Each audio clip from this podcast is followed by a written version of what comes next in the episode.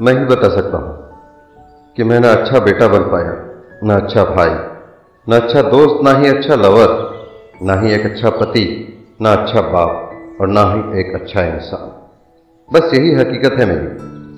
हाँ पर ऐसा नहीं है कि मैंने कोशिश नहीं की। पर क्या करें?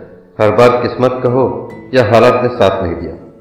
कभी कभी जब खुद के अंदर झांकता हूँ, तब बस एक टूटा हुआ इंसान नज़र आता है। हमेशा कोशिश किया है कि मेरे वजह से किसी का दिल न दुखे, पर सबसे ज़्यादा अपनों का ही दिल दुखाया। यूँ तो बाहर से लोगों को लगता है कि मुझे कोई तकलीफ़ ही नहीं है, और यह अच्छा है, क्योंकि दुनिया को जख्म दिखाने का कोई मतलब नहीं है। लोग हाथ में नमक लेके घूमते हैं। इसलिए अगर तुम्हारा कोई सबसे अच्छा दोस्त है तो वो तुम खुद ही हो। हाँ मैं मानता हूँ कि मैं परफेक्ट नहीं हूँ। और क्यों बनूं मैं परफेक्ट मैं जैसा हूँ, ठीक हूँ। हाथ की पाँचों उंगलियाँ बराबर नहीं होती। किसी से प्यार करने का मतलब ये नहीं कि हम उसके इशारों पे नाचें अरे प्यार किया है, गुलाम थोड़े ना है। लेकिन नहीं, ज़्यादातर प्यार में ये होता है कि कोई एक एडजस्ट करता रहता है और दूसरा हावी होता रहता है। दोस्तों, अगर लगता है कि प्यार या रिश्ता इस तरह से लंबा चलेगा तो तुम दुनिया के सबसे बड़े चूतिए हो, क्योंकि ताली कभी एक हाथ से नहीं बजती। कई बार हम गलत न होते हुए भी उस बात का विरोध नहीं करते हैं।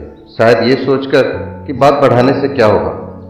पर हकीकत में यही चुप्पी धीरे धीरे हम में अंदर ही अंदर खा जाती है।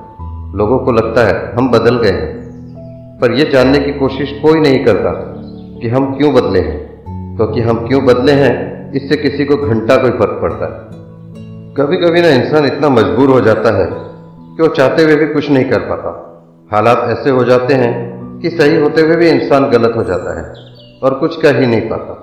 तुम लाख कोशिश कर लो, पर तुम्हारा अतीत कभी भी तुम्हारा पीछा नहीं छोड़ता। यही एक सत्य है, ज़िंदगी इसी तरह चलती है। उतार और चढ़ाव तो लगे रहते हैं। आगे और भी बहुत कुछ है। अगले एपिसोड में आपके साथ शेयर करूँगा।